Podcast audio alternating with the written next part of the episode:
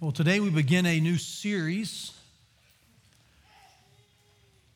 four weeks, and I'm praying that at the end of the four weeks, you'll still be here. I don't say that intentionally to be light or humorous, except I do know that we are going to be embarking on some conversations, some questions and answers, and some um, realizations that are stark, especially considering the culture in which we live, the times in which we live. What's prompting this series is primarily this deep desire I have pastorally and personally to be faithful to God, all right? It's important for you to hear this because I want our church and I want my life and I want our family. Um, I want us to, I don't know if there's a different word to use, I want us to remain faithful. And as the culture and as people and as circumstances around the globe lean in to try to um, throw us off course and make us unfaithful, it is becoming very important that we take intentional steps to know what it means to belong to the people of God.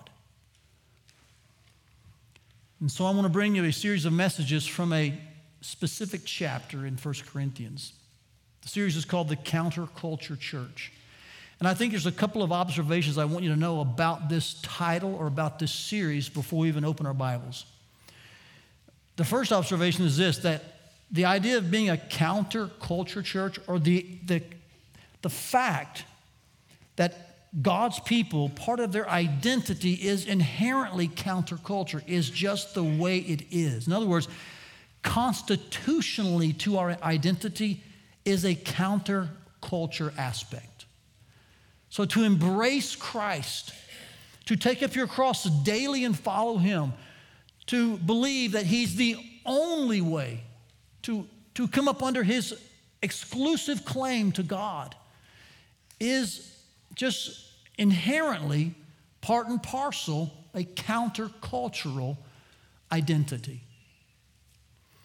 But not only is it part of our constitution, there is an aspect in which we create a counterculture. And this is something you need to be aware of. I don't know that you and I, we intentionally do it, and for sure when we do it, we don't want to do it in a, in, in a way that's Uh, uh, you know, careless. We want to be compassionate. But part of believing in Jesus Christ will create a counterculture environment. In other words, Christ is a polarizing person. Now, you can receive or reject him. You can worship him or walk away. But here's what you can't do. You cannot ignore him. Every person must come to a decision about what they believe about Christ based on what he said and what he's done. You can't ignore such a Such an incredible person. His commands to us, his truth claims, as well as what he's laid out for his, his people as, how, as far as how we're to live, they create a counterculture. And though we will try to do that politely, uh, compassionately, and courageously, that lifestyle creates a counterculture. So there's two facts you need to understand. In your constitution as a Christian, it is counterculture, it just is. And then there are certain ways you'll live that will actually create a counterculture. Know that going into this series, okay? Because if you think you can run from that identity, if you think, well, I won't do anything that's going to cause waves, I don't know that that can even, how can you be called a Christian and think that way? You can't. It's part of who you are, and it's sometimes part of the, the, the, the result of your obedience. Now, one of, the, one of the specific things that makes us a counterculture people is talked about in First Corinthians five. And so I want to bring some attention to that one specific element over the next four weeks. So turn there, would you, First Corinthians five, and let us notice together over the next month this This particular thing that makes us counterculture. There are several, by the way. We may, in the years to come, talk about various things that make us countercultural. This is just one of them. It's the concept, the idea of what is known as church discipline. Or, in a broader sense, how do we deal with sin in our midst? And what kind of sin do we deal with? And how do we deal with it? And what needs to be done? So that has come to be known as the process of church discipline. In a more, uh, uh, in a different word, some call it excommunication. It's kind of a uh, kind of word, isn't it? But this chapter talks about this process of dealing with sin in our midst. And it does make us counterculture, but my heart's desire pastorally and personally is to be found faithful to God and His Word. And I do think in this time of our culture and this time of our existence, it would be very beneficial to know what the Bible says about this thing to which we are held. I think you would agree with that. So let's dig in for a month. Understand more about this specific thing that makes us counterculture. As I read the chapter in a little bit, we'll we'll focus this today on just verses one and two. You know, the chapter's broken down into four paragraphs. We'll cover one paragraph each week. Each week we'll also take some live Q and A, so have your phones on. And if you have a question, you can text them into the number behind me or to the number on your worship bulletin. And that number works all week, by the way. It's not just a Sunday morning number only. Uh, you're welcome to text those in. If you're watching online um, through our website or different platforms, you're welcome to use that number as well. Text it in. We'll just try to address questions. We'll take two or three a week, but we can take them all week long, and I'll through a video format, maybe on a podcast, maybe I'll just text you personally.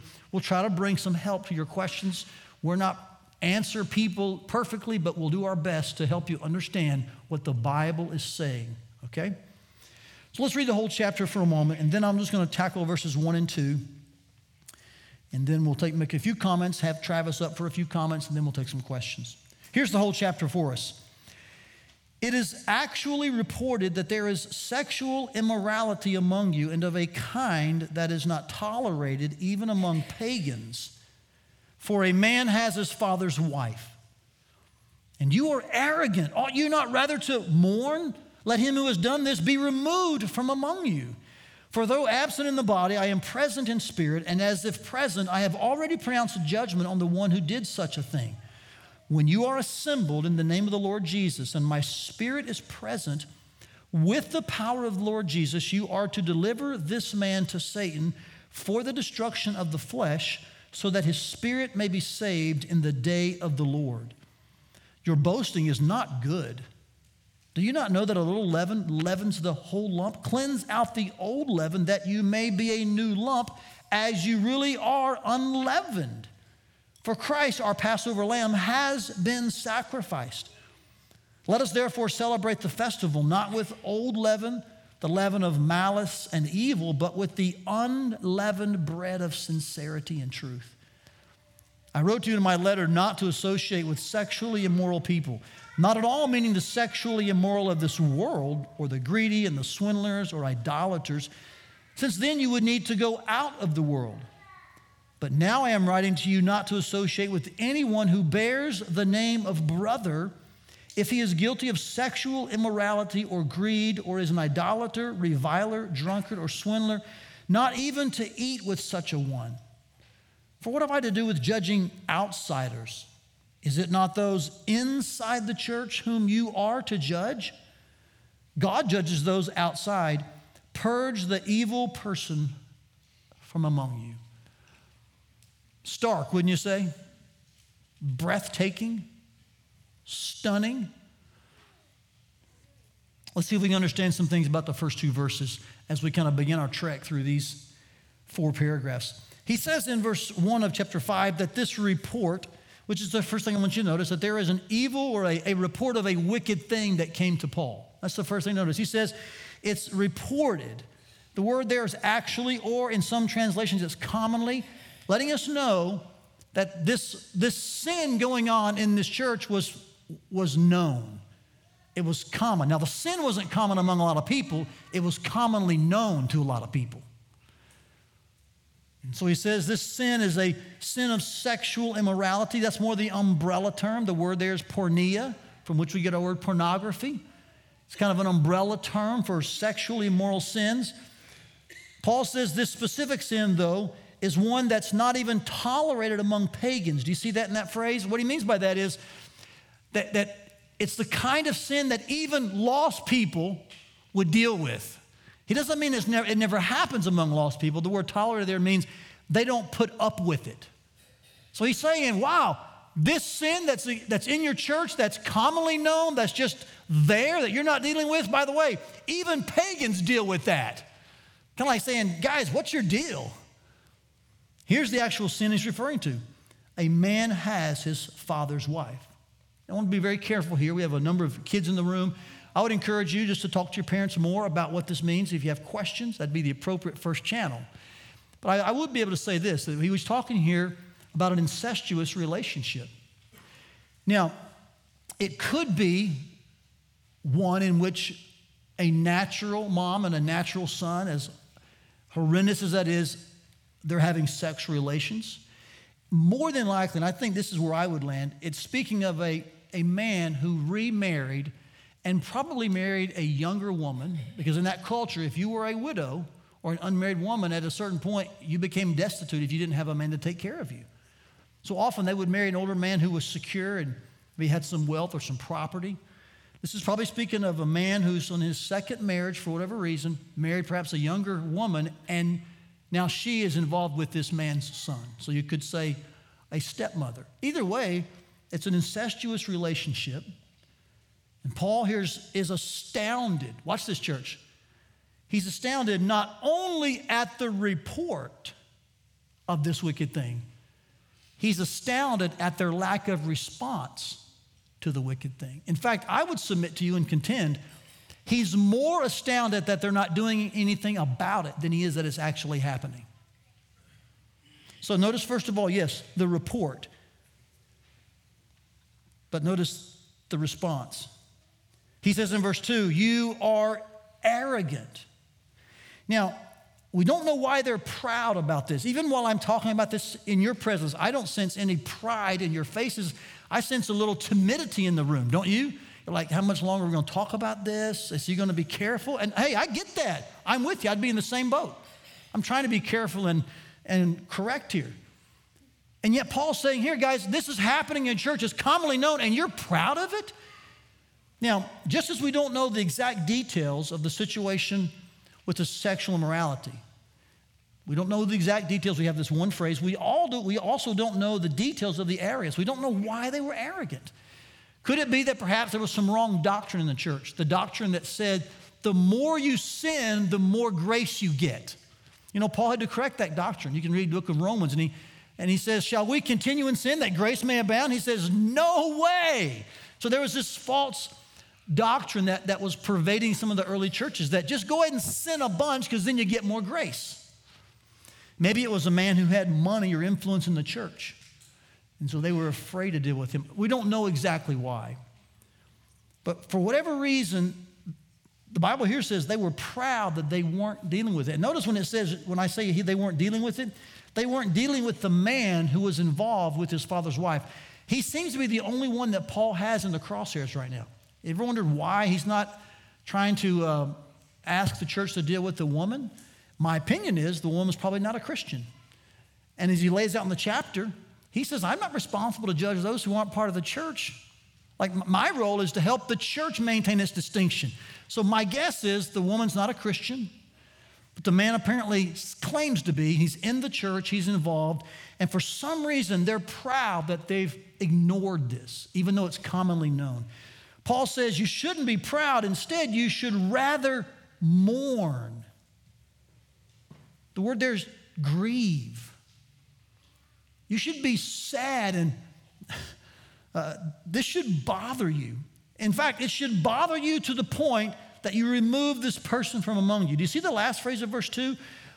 There's one part of this translation that, that and I wouldn't say it's a bad one at all. These guys are way smarter than me. But there is a, a word that I, I know is in the original that I think really affects how these two connect. It's the words in order that. The Greek word for that is henna. And in the Greek language, when you have a henna, it's a word that implies uh, result. So here's how I think this could legitimately read.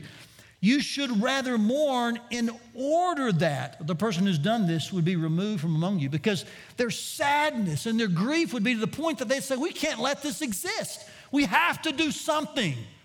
So Paul here is associating, watch this, sadness in the right spiritual sense, mourning and grief, humility with action. And he's associating pride and arrogance with inaction. Do you see that? He says, you're proud, you're arrogant, you're not doing anything about it. We don't know why, but they were. And he says, man, you should rather be humbly and mournfully sad so that you take care of this. Now, here's what I think is so striking about that. And this is in and of itself very countercultural. Our culture would say to you, it's the proud people who have clear-cut standards and they want to make sure that they're, quote unquote, judging people. They're the ones who want to call out the wrong. That's because they're proud and they're intolerant. And it's the humble people who just kind of wipe away the boundaries, clear away the parameters, and we just say, you know what, there's room for everybody. But can I say to you, Scripture says the exact opposite. It's actually pride that has that, that lacks the courage to call a spade a spade. And the Bible says here that actually humility, a, the right sense of of sorrow over sin will force us and cause us to act. So when you hear the talking heads and when you read the headlines that the bigots and the arrogant and the proud are all those who have these narrow boundaries, they're the ones who have no tolerance, just know that's not what God says. God says it's actually humility that breeds clarity. I want our kids to especially hear this. Humility breeds clarity. And you say, Todd, why is that? Here's why. Because it's the humble that are able to say, I don't write the rules. I don't set the standard. Someone greater than me does that. His name is God. He's left that for us in His Word. And so I submit myself to His Word, and I think you're under His word too. Does that make sense? It, it takes humility to realize you're not the God of your universe. You're not the boss of your life. That's how kids would say when they were little. There's someone greater than you. It's God. And He has laid out for us how we should live our life. He has created us. He knows what's best for us. In love, He has given us His, and I'll use this phrase, guidebook for life. The commands for health, physically and spiritually. It's God. And so humble people come up under that and realize, wow, I'm, I'm, I answer to a creator and you answer to a creator. And so we have to hold each other accountable to this, this, this creator's boundaries. It's the proud who say, there's no creator. I'll do what I want to do. You can do what you want to do. We'll call all of it good. Are you catching this? Are you tracking with me? The Bible says the opposite of what the culture does. Now, the question then becomes this. Why is Paul so concerned about their lack of response? You can see that he gets the report. He's, he's struck by it, but he's more struck by the fact that they're not doing anything. In other words, he's more upset about their attitude about the sin than he is the sin. Now, I'll bring some more insight to that on my podcast Tuesday, so listen in, okay?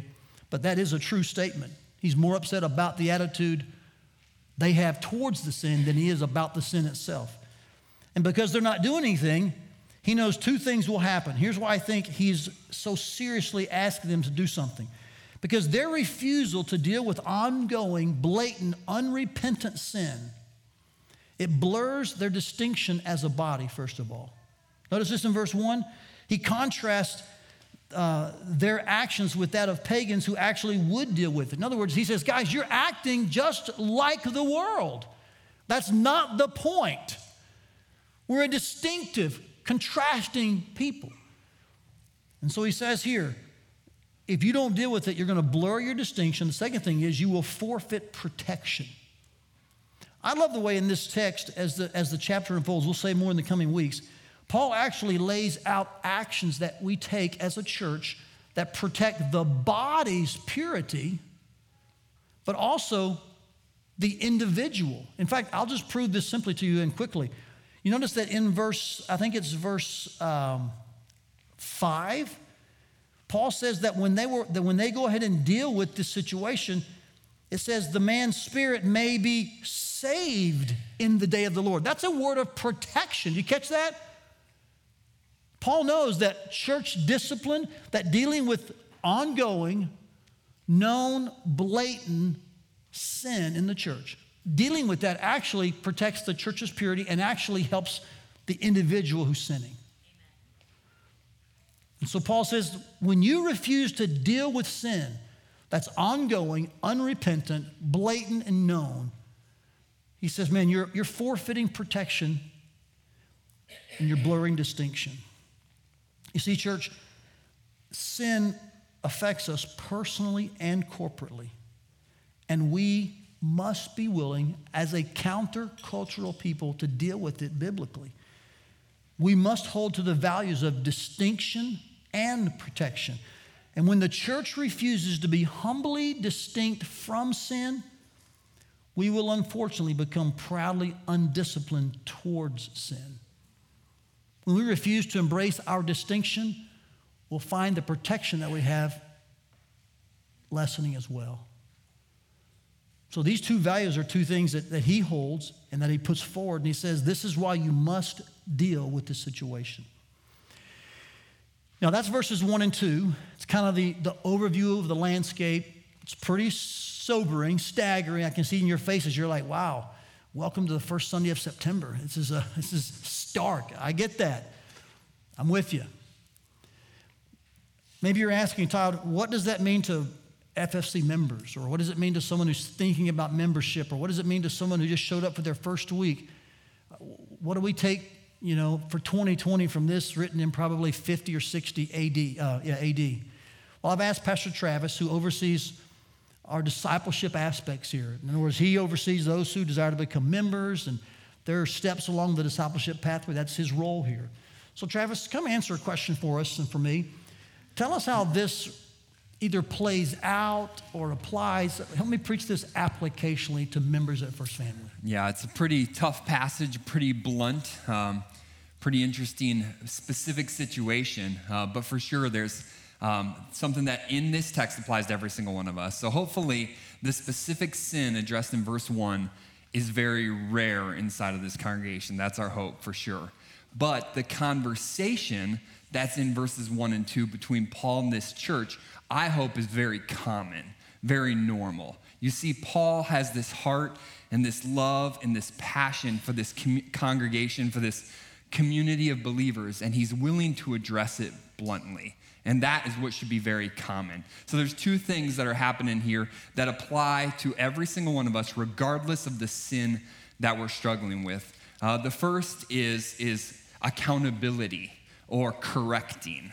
Every single one of us has things in our life that aren't yet yielding to the Holy Spirit and under the control of Jesus. And so every single one of us need correcting or to be held accountable. There's a standard that God desires for us all to live to live by, and it's the church's job to come alongside, to point out weaknesses, to point out um, areas where we are not living up to God. And so every single one of us needs that. And then the second is a call to respond with humility. So again, regardless of the sin, how do you respond when that sin is addressed? Do you respond by defending yourself, by bristling at the statement, how dare you? You accuse me of that? Or do we respond in humility? Like, man, I want to live for God. I want to honor him with my life. Um, of course, of course, thank you for calling that out. I want to turn and repent. So the first one there is, again, accountability. To allow people into our lives, to, for us to be known, for us to share the, the dark corners of our lives, to be known, and to have somebody have the freedom and ask them to call us out. And then the second is to respond with humility. Lord, have mercy on me. I don't want to be that person. I want to turn and I want to change. At First Family, there's, I think, two specific ways that we aim to do this, to, to play this part in your life. The first is church membership. I get to lead church membership class and walk people through um, the process of that. And what I get to say every single time is one of the greatest benefits to church membership is accountability. When you go through church membership, you are asking the elders, the pastors of the church, to watch after you, to look after you, to, to keep an eye on your life and your doctrine. And so it's the elders' job and the privilege for them to shepherd you, to oversee you, or to be a sole watcher of your life, and you want that. So church membership is a tremendous blessing. If you're not yet a member, we'd love to help you go through that process and to join as a member of First Family Church. And the second one that everyone can be involved in is small groups. Small groups is the opportunity where you say to those in your small group with you, will you watch my life? I'm going to share with you the corners of my life, the the my marriage, my, how I parent, how if I'm a good neighbor, what I watch. I'm going to share with you those details, and you, I give you permission to call me out, to correct me, to hold me accountable. And then you're telling them, and here's what I promise to you. I will respond in humility. When you correct me, I will admit my sin, I will respond in humility, and I will work to repent.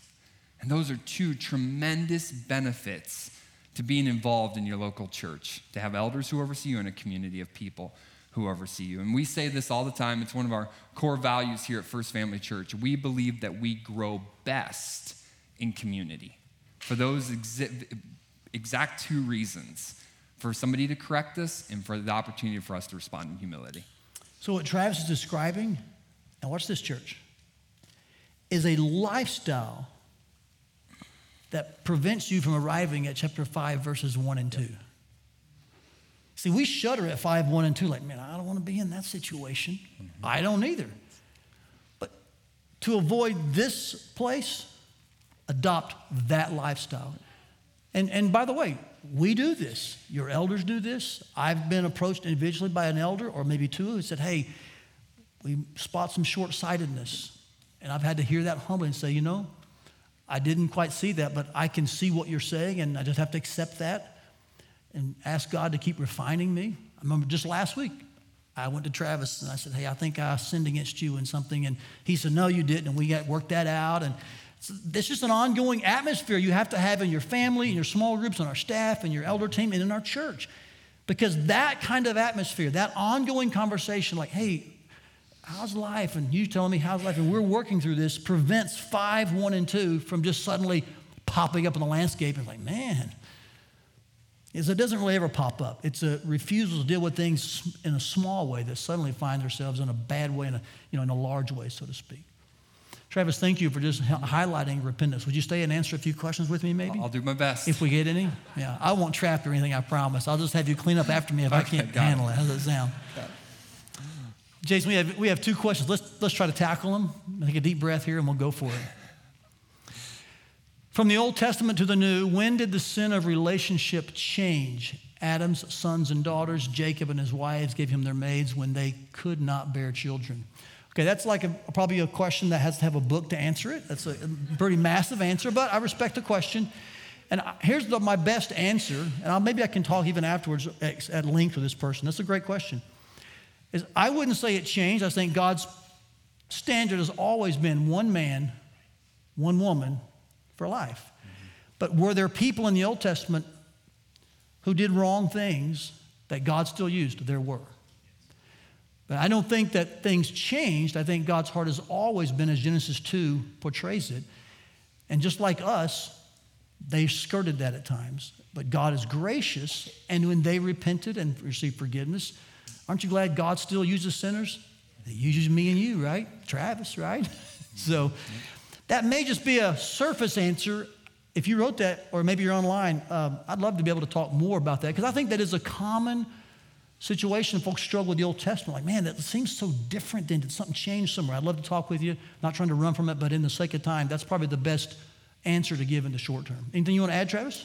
No, he does become clearer. You're right. Your answer is exactly right. But there is, I don't know the chapter and verse off the top of my head, but it does become clearer about what his law is in Deuteronomy. There are chapter and verse where the expectations are laid out. So you're right. I think yeah. that was the truth from the beginning. And Revelation, as we know, is a progressive situation. Mm-hmm. So just keep that in mind. That's we're getting off subject here. Okay, let's take the second question if we can. How do we balance First Corinthians five with going out into the world to spread the gospel and gather in these sinners? That's a good question. Um, balance First Corinthians five with going into the world. Uh, maybe the best way to say is that we just are a both and kind of people, because we're sinners who've been saved by grace, and we know the only way to receive forgiveness is through Christ, and so we want to share that message. When you share that message, you're going to receive kickback. Okay, that message, remember, is, is going to create a counterculture because it inherently is counterculture. Acts five, Philippians two, First Peter two, they all address this. So if you're asking how to balance it, I would probably just, um, it's, it's another, again, it's a large question. Don't see them as exclusive of each other. In other words, just because the gospel, um, maybe you're asking, maybe because it makes some people upset, it's not heard well, you think, well, should I not do that? I, I don't think that's the right approach. We we have a gospel to share. We are sinners. We've received forgiveness. Let's take that in humility and share with those who are sinners as well that there's a way to be forgiven. It's through Christ. And I don't know that I would try to, I'm not saying you're separating them, but I, I don't know that, um, um, if you're saying First Corinthians five seems like it's it's harsh. First Corinthians five deals with what's in the church as well. So if I'm witnessing to others, I'm not trying to necessarily hold them to a church standard.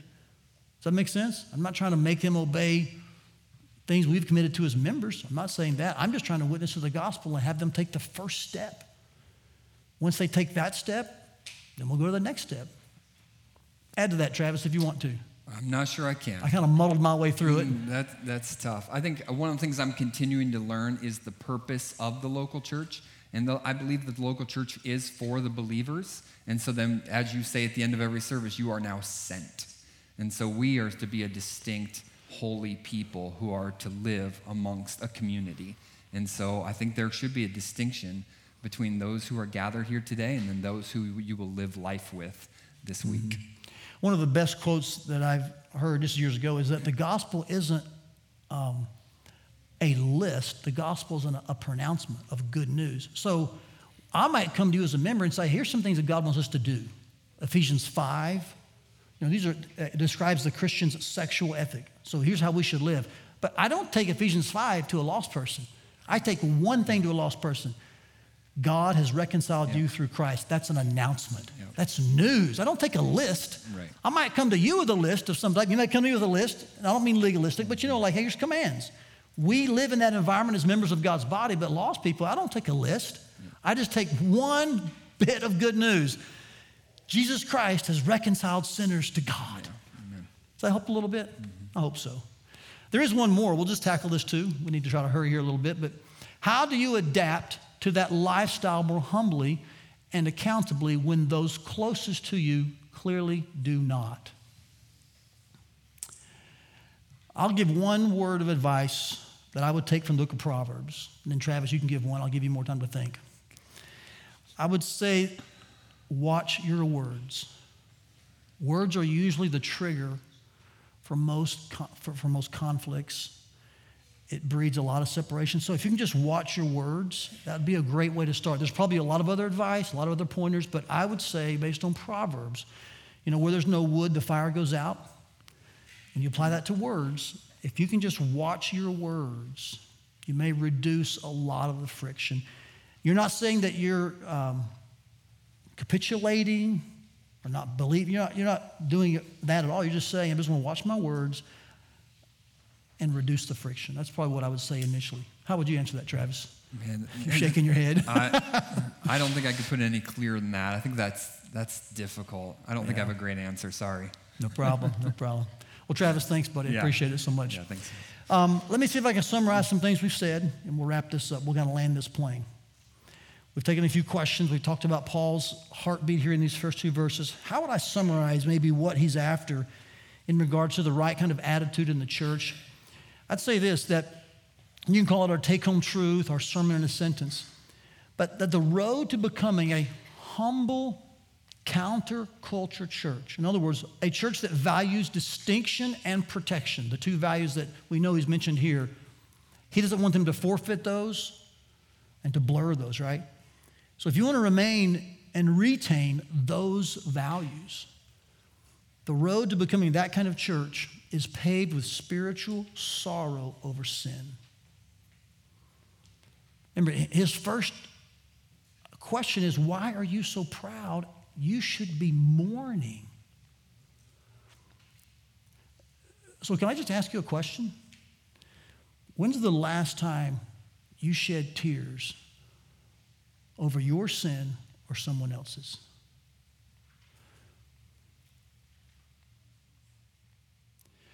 When's the last time your heart was grieved that sin was happening in your life and affecting those in your church, or was happening in someone else's life and affecting those in the church? When were you so torn up that you had to humble yourself and just say, hey, can we have a conversation? I love you, but man, my heart is torn right now. You see, if we ever, not if we ever, but if we want to continue to pursue being a counterculture church, and by the way, we are. Remember, it's part of our constitution, and we often create it, and that's just the way it is. But if we're to learn how to do that well, we have to be willing to, to pave that road with the humble sorrow over sin. And can I just be very transparent with you? This is probably one of the top most difficult things I do. You work with people for a long time, and you, you give as much quote unquote rope as possible. You pray, you, you you you talk, but there's always that moment when sometimes as a man or woman you have to say, hey, how much longer are you going to keep doing this? And there's been times that my knees will shake and knock together, my voice quivers. It's hard face to face to say to a man, I'm begging you to go back to your wife. It's hard to say to a woman, I'm pleading with you to return to your husband. Or to a, a young man or a young woman or a couple just in other sin that they've been in for a long time, blatant, unrepentant.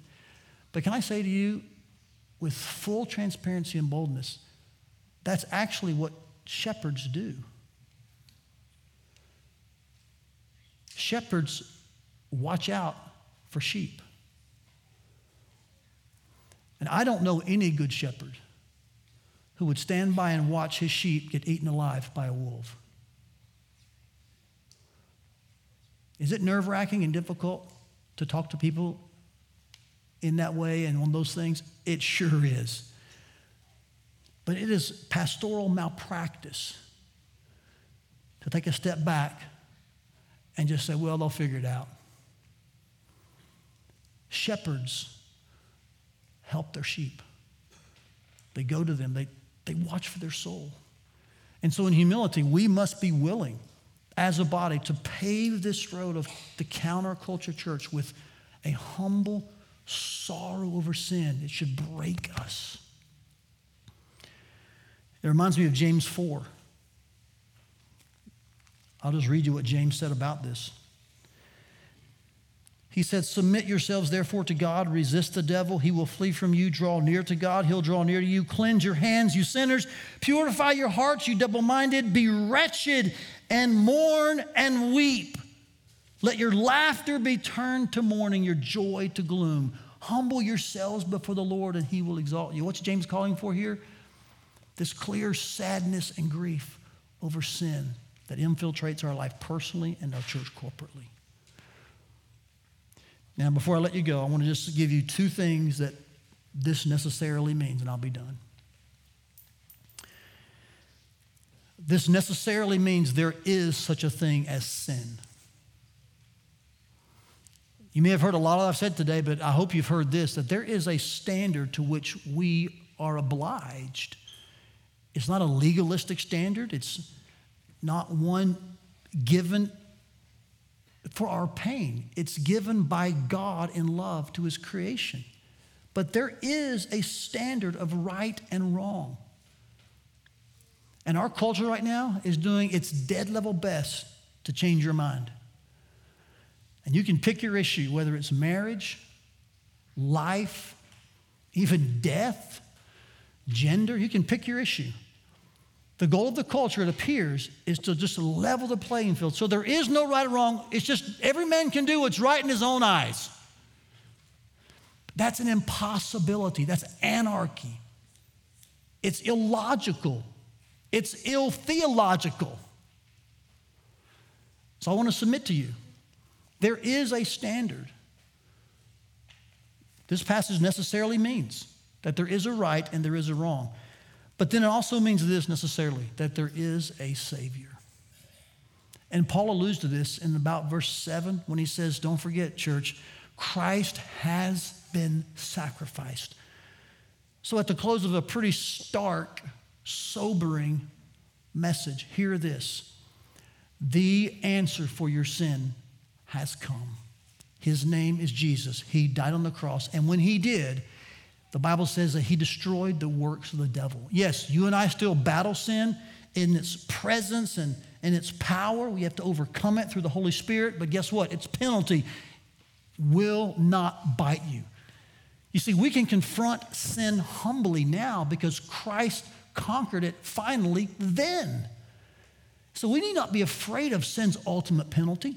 We can actually confront it humbly in ourselves and others, because Christ has won the victory. The gospel is the greatest news for both the lost person and the Christian. So I encourage you today with this news, as you think through First Corinthians five and all of its implications and explicit statements and what it means, don't forget this. Jesus Christ has won the victory over the very thing the church has to confront. And so we do so humbly, but courageously and confidently. We hope you enjoyed today's message. For more messages, visit firstfamily.church forward slash sermons or subscribe to our podcast feed. Thanks for listening.